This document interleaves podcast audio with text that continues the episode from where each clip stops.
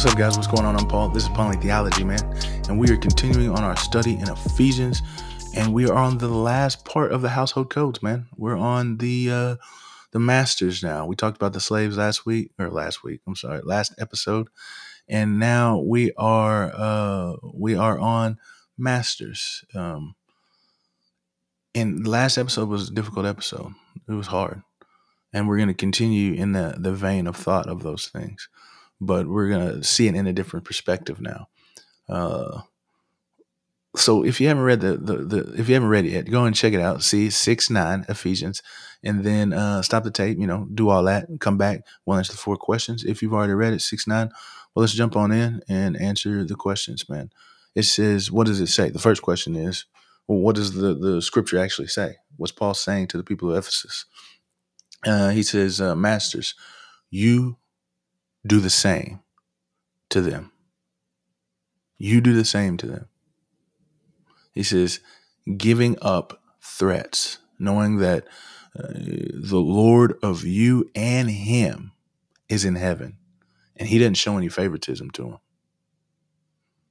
So, what's Paul saying is first off, he's placing the slave on the same level as the master. He's letting the master know that the slave is on the same level. And remember, these letters, I, I, don't know if you should remember or not. I mean, I'm telling you remember, but I don't know if I've actually said this, but this letter is being read out loud in front of the entire church. And so all the people who gather there are there listening. And these are how the letters, all the letters of the, the, the scriptures were given to the churches and read. And so all the time when these letters are read uh, out loud, it's not, they're per- not personally reading them they are in the front of the church like a sermon i guess in a way and they are explaining the letter. And the, who some some people i guess would even say the person who brought the letter is probably explaining it a little bit more not just reading it but kind of going into detail of what paul is trying to say. So when he is saying this to the the, the masters the slaves are hearing it. And so they're they're being held accountable but at the same time, that's why I said when he says he's giving all of these people dignity by announcing them, speaking to them directly, and not to the the head of the household. He's like everybody is hearing this, everybody. And so in the, in the last episode, we talked about how everybody will receive back what he has done if it is good, whether slave or free. The master heard that. And so as the, the master is is there Paul addresses them and says, in front of everybody, that there there is no difference, man, between the master and the slave. He says God shows no favoritism. Your social status, it, it doesn't matter. Your uh, social or economic status, it doesn't matter. Your gender status, it doesn't matter. Like whether you're male or female, slave or free, Greek or Jew, it doesn't matter. We talked about how it says faith without works, or I'm sorry, not faith without works, but it says that it's by grace you are saved through faith and not by works. And then we talked about that this idea of works is not just the law, but it is actually maybe the ability to do something, your social status. It could be how you were born, anything that made you think of yourself or consider yourself as more fit for the gift that God was giving because there was an idea of what gifts were and that a, a, a, good gift giver gives gifts to people who are worthy of those gifts. Like for some reason, they had some kind of ability or some kind of status that would deem them worthy to receive this gift.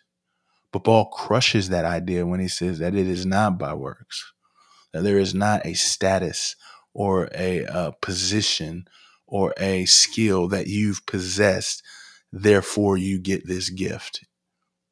It's because of God's favor. And so it since it's because of God's favor that you get this gifts, that means that in the kingdom you are all equal. That's why it says that man, there is is a, a, a breaking down of this hostility between the Jew and the Gentile, and it is a creation of a new man. And this new man, everyone is in the kingdom. Now they get gifts according to how God proportions them, how Jesus proportions them out to us.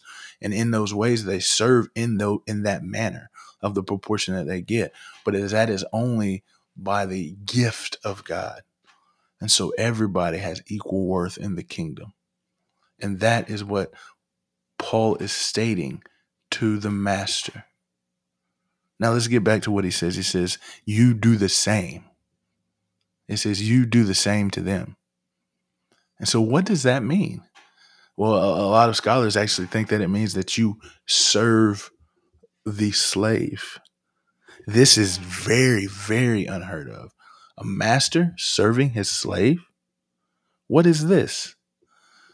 Well, I think it comes from the principle of what Jesus said is that leaders in, in, in, power and, and don't do what the people, the Gentile or the Gentiles do, the Greeks and the Romans do. They don't lord it over them, but they serve them. If you want to be great in the kingdom, you serve. If a master wants to be great in the kingdom, he serves his slaves. Because it goes back to what we talked about before. All of this is stemming from when Paul says that we should be submitting to one another. That participle we talked about, how we're filled with the Spirit, is by submitting to one another.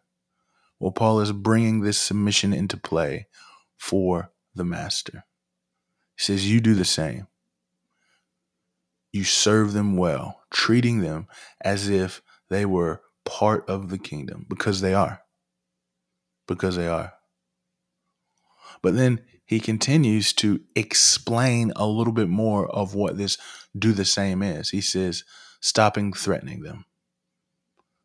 And so he really, what do you call that? Uh, uh, takes away their ability or power as masters over the slave when he says this, because as masters, the, the slave could do whatever they want, beat them, whip them, or what, take away their family. Like if they wouldn't obey, he could threaten them by saying, "I'm going to uh, remove your children, sell them, or your wife." Sell, and they don't have wives; they can't. They're not allowed to marry. But he says, "I'll remove your your significant other.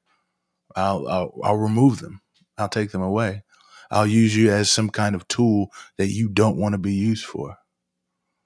All of those things is what the master had the ability to do over the slave because they were under their complete submission. But Paul says this as a Christian, as a person of Christ, there's no threatening. None. There's no threatening your slaves with anything the way you get them to uh, do what they're supposed to do, that you want them to do, that you desire for them to do, is you serve them. You treat them the same as uh, I have called them to treat you, which is punctuated by no threatening. And then he says this. He says, knowing that that we have the same Lord, that we have the same the, the same King in heaven, both of them. Where he's saying that he's saying that you as a master have a master, and that master desires for this to be happening. He desires for you to be serving. And with this idea comes what uh, called a, a manumissions. And so, a little quick thing on that is that as um, as as Paul has been seeking to not change the government, or the laws, because laws don't change hearts. He's seeking to demonstrate the worth of the slave, whom they thought before had no worth, save as a tool. And as they begin to do that, then they begin to see them as brothers and sisters in Christ. We'll see that in, in uh, if we go through Titus, which we probably will sometime, or not Titus. I'm sorry. As, as we go through Philemon, um, that he is calling for these people to see them as more than just tools, but as human beings dignified because they're brothers and sisters in Christ. And with that, man, uh, there had been a lot of releasing of slaves to be freed. Now, there's a whole discussion on that stuff that we can get into, which I cannot even. Eh, we don't have time. We're already a little long on this one, and so we need to get into the the, the other questions. But man, with this, what Paul is doing when he's speaking to the slave and the master in their context. He's teaching them how to live lives that are worthy of the gospel. So, what's this saying about God? I think this is saying that God desires that we treat his image bearers with all worth and value. Like, man, we are dignified. We are all dignified. because Christ has given us dignity. God has given us dignity. And so that is the desire of God. What about man? What does it say about mankind? Is that we should pe- see people as God sees people. If God doesn't show any partiality, then we are not to show any partiality. We should not distinguish one over another because of some uh, uh, status or position that they are in. And God doesn't see that, man. He knows and He loves us because of who we are. And so, as the same way, we as brothers and sisters should know and love each other, regardless of our economic, social, uh, ethnic, any other kind of thing that could separate us, because that wall has been broken. How do we apply these truths to our lives? Well, give dignity. Simple as that. Give dignity. See people as they should be seen. And I mean, if you if you if you have something harbored in your heart, and I know you would know, I would not know, but if you have someone harbored in your heart against a certain class, race, group, status, break down that wall and recognize that God desires for them to be in the kingdom. And if He desires for them to be in the kingdom, then they have worth.